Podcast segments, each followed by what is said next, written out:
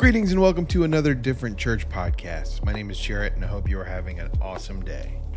I'm recording this intro at 11:10 p.m. on Monday night. I did not get the podcast up today like I like to do. Hopefully you forgive me. Uh, I just want to say thank you so much for being a part of what we do at Different uh, by checking out this podcast. It means so much. If you've ever attended in person, if you've ever listened to a podcast, if you've ever listened online, uh, we just want to say thank you. Uh, it's so cool that you would choose to spend some time with us. Um, we've got a couple cool things going on at church these days. Uh, we are getting ready for Easter, which is on the 17th. We would love it if you came out and joined us. We're going to do some fun stuff for the kiddos, so definitely bring your kids, and uh, we're going to have a fun Easter service. Uh, also on May 8th, we are doing a movie night. It's it's called a movie night, even though I'm looking at the event right now and it's at 3:30 p.m. So maybe it should be called movie afternoon. Go to diff.church and click on events, and you can uh, sign up for that right on our website. Uh, what else is going on? Um, I love this message. Uh, I thought it was one of Hannah's best messages. Um, we're talking about Lazarus, and uh, I actually I noticed towards the end she was getting emotional and usually when that happens, it's because there's like something going on in the world or something going on in her life. And uh, so I wasn't sure what the deal was with that. And since uh, I, you know I wanted to make it as awkward as possible, I asked her after the service. I was like, "Hey, I noticed you getting emotional. What's going on? You know, why are you emotional about Lazarus?" And uh, she gave me an answer. I asked her to actually record it, send it to me. So check it out. This is why Hannah gets emotional about Lazarus. I get emotional about Lazarus because I think it's the question that we're all asking deep down. What is God really like? And that's the answer. Like this. God is like this. Jesus crying at the grave of his friend. I just thought that was really cool. I, the message is awesome. I, I know you're gonna love it. Uh, it's it's um it's classic vintage Hannah slash different church. But that answer I thought just gives a lot of insight into who she is and and who we are and the type of church that we want to be. So yeah, I hope you enjoyed that. And uh, let's talk about Lazarus. Uh, or we could just do what we always do. We're going to do something different today. How many times can I use that joke? Literally every Sunday for the end of time because our uh, name is called Different Church. Um, we're talking, so we've been talking through the book of John, all these stories, and we're going obviously up to Easter, which is in two weeks. Did y'all know that? What is time? it was yesterday that it was like March 2020, and then now it's Easter 2022, and I don't know what happened. Um, but we've been moving through John, and today we're talking about Lazarus. Have any of you heard the story of Lazarus before? Cool. Um, it's very long. It's a solid 45 verses in the book of John, chapter 11, I'm guessing, because I didn't write it in my notes. I only wrote the first numbers. Um, so instead of reading the whole thing to you up front and um, making you all fall asleep, even though I am delightful, okay? I'm very dramatic when I read. Um, we're going to do something completely different. We're going to break it into four chunks. And I'm not going to read it at all. In fact, Joe is going to read it. So we're going to read a section, and then we're going to talk about it, and then we're going to read a section, and then we're going to talk about it, and it's going to be great. I will. yes, I'm nervous.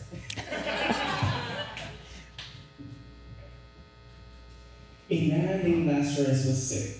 He lived in Bethany with his sisters, Mary and Martha. This is the Mary who later poured the expensive perfume on the Lord's feet and wiped them with her hair. Her brother Lazarus was sick. So the two sisters sent a message to Jesus telling him, Lord, your dear friend is very sick. But when Jesus heard about it, he said, Lazarus' sickness will not end in death. No, it happened for the glory of God, so that the Son of God will receive glory from this. So although Jesus loved Martha, Mary, and Lazarus, he stayed where he was for the next two days. Finally, he said to his disciples, Let's go back to Judea. But his disciples objected. Rabbi, they said, only a few days ago, the people in Judea were trying to stone you. Are you going there again? Jesus replied, There are 12 hours of daylight every day. During the day, people can walk safely, They can see because they have the light of his world. But at night there is danger of stumbling because they have no light. Then he said, Our friend Lazarus has fallen asleep, but now I will go and wake him up. The disciples said, Lord, if he is sleeping, he will soon get better. They thought Jesus meant Lazarus was sleeping, sleeping, but Jesus meant Lazarus had died. So he told them plainly, Lazarus is dead. And for your sakes, I'm glad I wasn't there, for now you will really believe. Come, let's go see him. Thomas, nicknamed the twin, said to his fellow disciples, Let's go too and die with Jesus. You do have to clap after every single section. Thank you. Okay, section one. I have no titles for these, we're just jumping in. God doesn't play games with us, despite what perhaps we have been taught. God doesn't toy with us or string us along. And yet, God's ways are not our ways. God's timing mostly is not our timing. And I think a very striking reminder of this is in verse 6 when Jesus gets this message from the two sisters, his dear friends. The cry for help, the emergency, like, come here right now, text slash pigeon. and he stayed where he was for two days. He didn't mention it to the disciples. He didn't make preparations to go. He didn't pack a suitcase. He didn't send a message back saying, on my way, which, you know, didn't mean, it meant like he was getting ready. He hadn't left the house yet. he just stayed where he was for two whole days. And Mary and Martha watched their brother die. What was he doing? For two days? Come on. Does he not love his friend? What was he doing for two days? Now, if we read, which we will, the whole story, I think we can tell that he was praying. But the disciples were right. The Pharisees did want to stone him, and surely Jesus wouldn't go back to Jerusalem just yet. Like, Bethany is a town, that's where Lazarus lived, two miles from Jerusalem. It's too close. It's too close. And we know what happened the last time Jesus was in Jerusalem, because we talked about the woman caught in adultery last week. And the chapter started with them wanting to stone her, and it ended with them wanting to stone Jesus. And in fact, they did try to stone Jesus, but he escaped. And um, then his disciples are like, that's a bad idea, Jesus. Why would you go to there? You will die. And I think it's like this is the story of Lazarus, right? But I think it's also a story about Jesus, and we have to think about both of them because when Jesus, at the end of the chapter, he thanks God. He said, Thank the Father for hearing my prayer. It seems like he's referring to the prayers that he prayed during those silent two days in the wilderness across the river. Because he was praying for Lazarus, but also maybe for his own wisdom and guidance for going back to Jerusalem. Because what Jesus was going to do for Lazarus would be great for Lazarus and terrible for Jesus. Because it is one of the principal reasons why the authorities were then like, we have got to get this guy out of here. But on the other hand, it would be the most powerful sign yet in all the sequence of signs that John puts through in his, in his gospel of what Jesus' life and work is all about. This is how it's almost at the climax. We're on this trajectory. So the time of waiting was vital. And Jesus talks all through the gospel of like, I have to be with the Father, I have to go pray, I have to meditate, I have to be by myself, like over and over again. Because he had to have space to explore God's will and be in this intimate union that he so often spoke of. Only then did he actually act. And I think this story is about all the ways that Jesus surprises people and just completely overturns their expectations. He didn't go when the sisters asked him to, even though they're BFFs. He did eventually go, even though the disciples were like, don't go. And then he spoke about sleep, and the disciples were like, well, if he's sleeping, then he's fine. But he didn't mean sleep, he meant death. But the disciples thought he meant sleep, and everyone was confused. Honestly, as per usual, when Jesus talks. There's so many stories of like, Jesus said this, and the disciples were confused. And the crowds did not understand.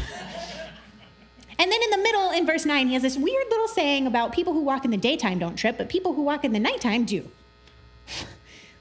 And the disciples were confused, parentheses. That's like the subtext. But it seems like Jesus meant that the only way to know where you're going is to follow him. Because if you try to steer your course by your own understanding, then you're going to trip up because you'll be in the dark. But if you stick close to Jesus and see the situation from Jesus' point of view, then even if it means like days or years of puzzling, wondering why nothing is happening the way you want it to, you'll come out in the right place at the end. And the end of the passage, this is like a rabbit trail, so you're welcome. I love little rabbit trails. The end of the passage introduces us to one of John's great minor characters, Thomas. What do we call Thomas? Doubting Thomas.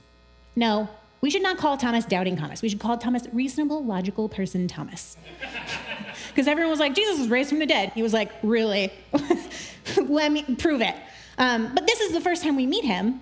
And he's loyal, and sometimes he's like slow to understand things, but he's determined to go on putting one foot in front of the other and follow Jesus and be with Jesus and support Jesus no matter where it takes him.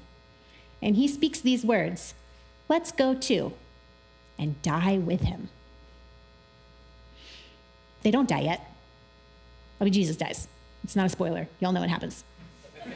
but like the disciples do not die, right? They don't die yet, but it's certainly the right response, right? Because if there's so much we don't understand and our hopes and our plans often get thwarted, but if we go with Jesus, even into death, we'll be walking in the light, which helps us make sense of his confusing. Well, if you're in the daytime slash nighttime, this is a this is one of those side notes that Jarrett will probably kill me for later. But have you ever guys seen ever seen BBC's Talking Animals? I know. There's a bird. It's like basically a voiceover, a comedy voiceover of animals doing animal stuff. And there's a bird that's like going like this with its wings and then being like this. And it's like nighttime, daytime. Anyways, I apologize. I'm sorry. No more side notes. You may continue.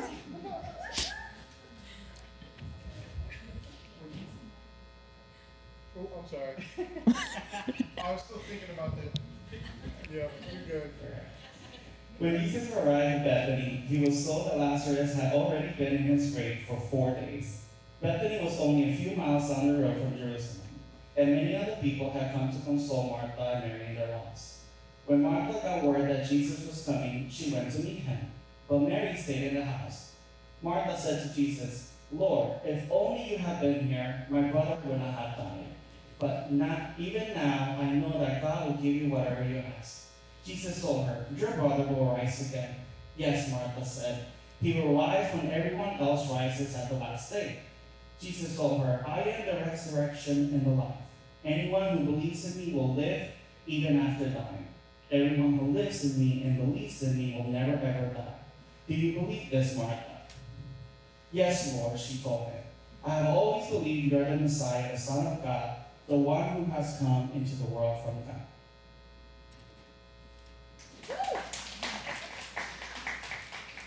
Here's a question When was the last time you said, if only? Whatever it is that made you say that, I feel like we all know that sense that makes us queasy a little bit of wanting to turn the clock back. And this is where we are in verse 21, because Martha says, if only to Jesus. She just knows that if only Jesus had been there, Lazarus would have been cured, he would not have died. Also, she knows that it has taken t- Jesus two days longer than she wanted it to for him to show up. Lazarus, however, as we discover, has been dead for how many days? Three. So Jesus wouldn't have made it anyways. But, but he might have made it. Like, if only she had gotten the message out sooner, if only he had come really fast instead of dawdling for two days on the other side of the river, if only Jesus had been there, he could have fixed this whole thing, and now Lazarus is dead. But instead of looking at the past and inviting her to think about what might have been, Jesus tells her to look at the future. And then he tells her to imagine that the future is somehow brought into the present. Because he says your brother will rise again. That's a nice phrase, I guess. Martha knows, as well as Jesus, is a common Jewish teaching. There's going to be a resurrection at the end, a new heavens and a new earth. All of God's followers will be raised. From the beginning of time to the end of time, they will all be raised and will live in the new heavens and the new earth, which is a world just like ours, just without all the ugliness and pain and grief and death. And Martha believes this. But her flat response in verse 24 shows it's not really all that comforting. She's like, Yes, Lord, everyone will be raised at the end of time. That would be like if someone you love dies and then everyone's like, well, you know, you'll see them again in heaven. So unhelpful. But she's not prepared for Jesus' response because Jesus says the future has actually come into the present. The new creation, and with it, the resurrection, has come forward from the end of time into the middle of time. And Jesus has not just come from heaven to earth, he's come from God's future into our present, into the mess of the world we all know. She says, Yes, I get it. Everyone's going to be raised at the end of time. And Jesus says, I am the resurrection and the life. Resurrection isn't just a doctrine or a future hope, it's a person. And he's standing in front of Martha. And Jesus is ex- inviting Martha to ch- exchange her if only. Like, if only you'd been here, I can't believe you weren't here. God, oh, Jesus, do you even care about us at all? And Martha, as we will see, she then runs to tell her sister Mary that Jesus has arrived. We know that Martha is like an active, busybody person. She's very much like, she's busy all the time. She had to hurry off and meet Jesus. The minute she heard he was coming, she was like, I'm going to meet him on the road and tell him what I think of him. I'm going to confront him directly, immediately. And, you know, some of us are like that. We just cannot wait. We have to tell Jesus immediately what we think of his strange ways. But if you're like that, if you have an if only in your heart, well, then act like Martha. Jesus didn't tell Martha she was wrong. Run off to meet Jesus. Ask him why he didn't show up sooner. Tell him the problem. Why did you allow this awful thing to happen? And then be prepared for a surprising response. because no one can know what the response will be because it is surprise. But we know what shape it will take. Jesus will meet your problem with some part of God's future that can and will burst into the present time, into the mess and the grief with good news, with hope, and with new possibilities. And the key to it all is faith. Jesus is bringing God's new world into existence. But it doesn't happen automatically. It doesn't just knock people over like a tsunami and sweep them up. The key to sharing in the new world is faith, believing in Jesus trusting that He is God's Messiah, the one who comes into the world, into our world, into our pain and our sorrow and our death, and does something altogether new and surprising.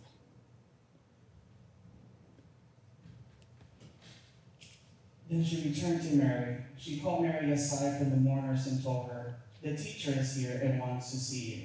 So Mary, Mary immediately went to him. Jesus had stayed outside the village at the place where Martha met him. When the people who were at the house consoling Mary saw her leave so hastily, they assumed she was going to Lazarus' grave to weep. So they followed her there. When Mary arrived and saw Jesus, she fell at his feet and said, Lord, if only you had been here, my brother would not have died. When Jesus saw her weeping and saw her, the other people wailing with her, a deep anger welled up within him, and he was deeply troubled. Where have you put him? He asked them. They told him, Lord, come and see. Then Jesus wept. The people who were standing nearby said, See how much he loved him? But some said, This man healed a blind man. Couldn't he have kept Lazarus from dying? To me, section three is actually the point of the whole story. Lazarus being raised from the dead is not the point, which it shouldn't. Like, the fourth act is the point, right? No. This is where, if you remember anything, I want you to remember this section. Most of the world grieves at a funeral like they did for Lazarus. There's a procession, and there's sad music, and there's weeping and wailing in front of everyone, loudly. And in the Western world, we grieve privately. We don't want to bother anyone. We pretend that everything is okay. And perhaps the old way is kinder because it doesn't do any good to hide grief or pretend that it doesn't exist. Paul later in the New Testament in 1 Thessalonians says he doesn't want us to grieve like people who have no hope. But that doesn't mean we shouldn't grieve at all, which is how many Christians have taken this, especially in the last hundred years. It doesn't mean you shouldn't grieve at all. It means there's two kinds of grief there's a hopeless grief and a hopeful grief, but the hopeful grief is still bitter And as if to rub this point in, we find Jesus in this passage bursting into tears. John has such a deep meaning here. I think to begin with, we cannot be content with seeing Jesus' tears just as evidence that he was a real human being. That's no doubt true. But in Jesus' world, like nobody in his world imagined that he was anything other than a real human being with flesh and blood. He was born, after all. It's only us who spend time like arguing about humanity and divinity and kenosis and could God be human and this is possible and it can exist in one person. They were like, obviously, Jesus is a human. Rather, throughout the whole gospel, John is telling us something much more striking. That when we look at Jesus, no less when we look at Jesus in tears, we are seeing not just a flesh and blood human being, but the Word made flesh. God made flesh. John 1 1 says, In the beginning was the Word, and the Word was with God, and the Word was God. The Word, through whom the universe was made, weeps at the grave of his friend. Think only if we stop and actually think about that will we understand the full mystery of what John is trying to tell us. Only when we put away our high and dry pictures of God somewhere up there, overseeing everything, not caring, and replace them with a picture of Jesus, who is God, who is crying, with the pain and the grief of the world's crying, will we discover what the word God actually even means. Jesus cries at the moment he sees Mary in tears.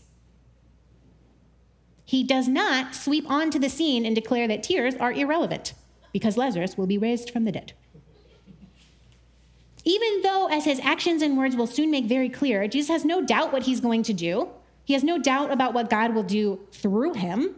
There's still no sense of triumphalism. There's no sense of someone coming in with a secret formula to fix everything.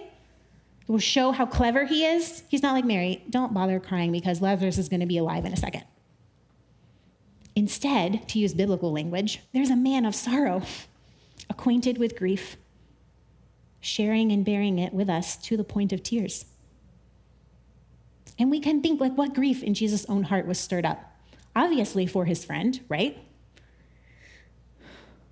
But could it also be grief for another death to come? His own? We think, oh, Jesus went willingly to death. That's fine. But yeah, but also that means he never got to be with his family in the way that he was ever again. He never got to be with his disciples and his dear friends in the way that he knew them ever again. And couldn't the man who did so many miracles have brought it about that he didn't have to die? Couldn't the man who saved so many others save himself? And I think John tells us a thousand different ways in the book. It's only through his death, through Jesus sharing in the common fate of all humans, that the world can be changed. But there is a hint of what will come. Where have you laid him? Jesus asked Mary. And she says, Come and see, which is a callback. We read it and we're like, Oh, yeah, come and see. She's going to show him the grave. But the very first disciples at the beginning of John, they see Jesus and they're like, What a weird guy. So intrigued. And they're like, Where are you staying, Jesus? We want to know more about you. And he's like, Come and see. And then he says, Where is the where is it? Where's the place of pain? And Mary says, Come and see. It's the simplest of invitations, right? But it is the core of Christian faith, I think. Come and see. When's the last time we said, Come and see to God? And let God in. All tears. To the place of our deepest grief and sorrow so that we can then hear Jesus' response You come and see. As he takes us through the sorrow to a place where there's life and love and resurrection.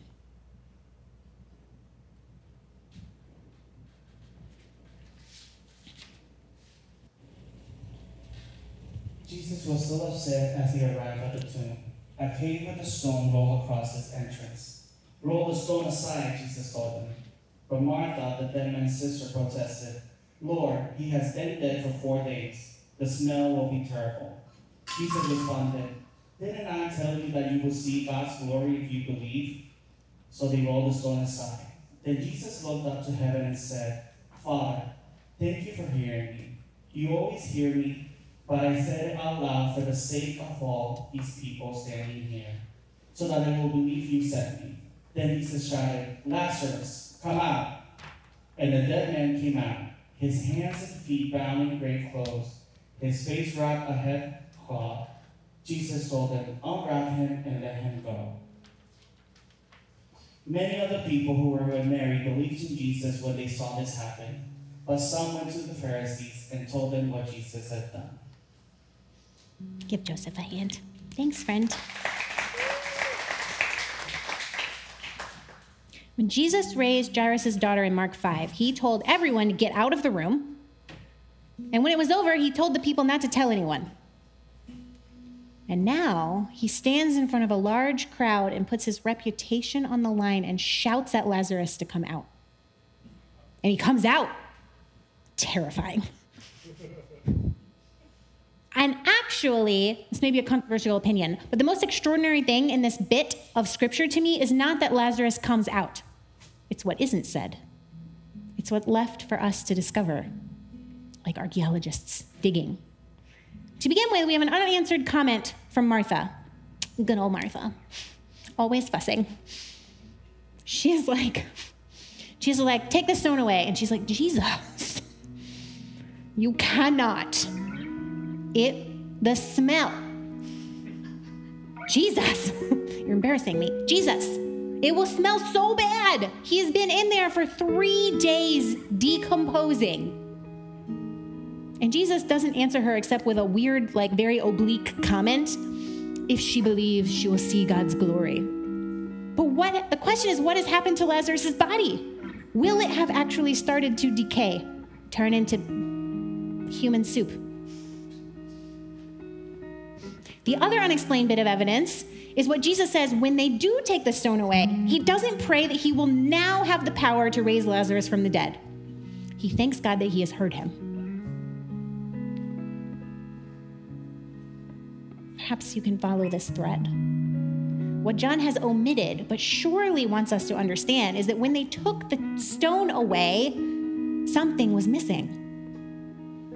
And what is it that would have been missing? The smell.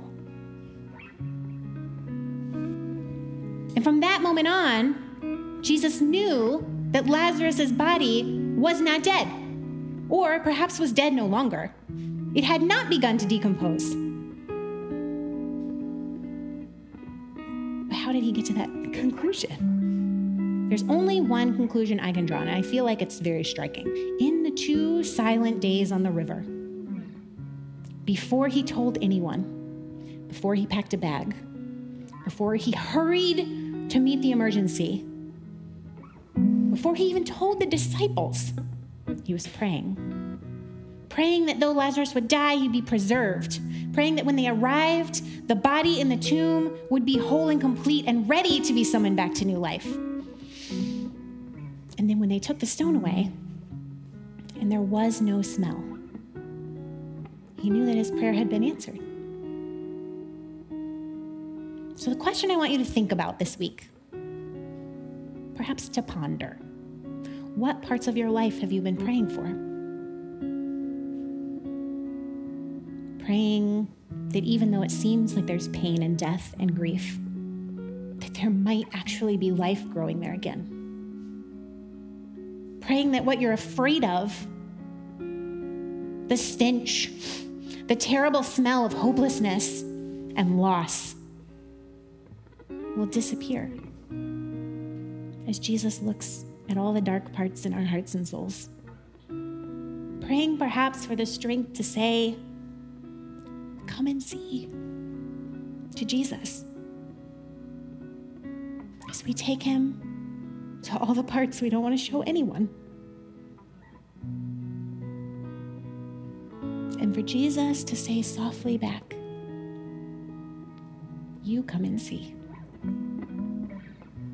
As he shows us a brilliant, hopeful future full of light and life and grace belonging and resurrection.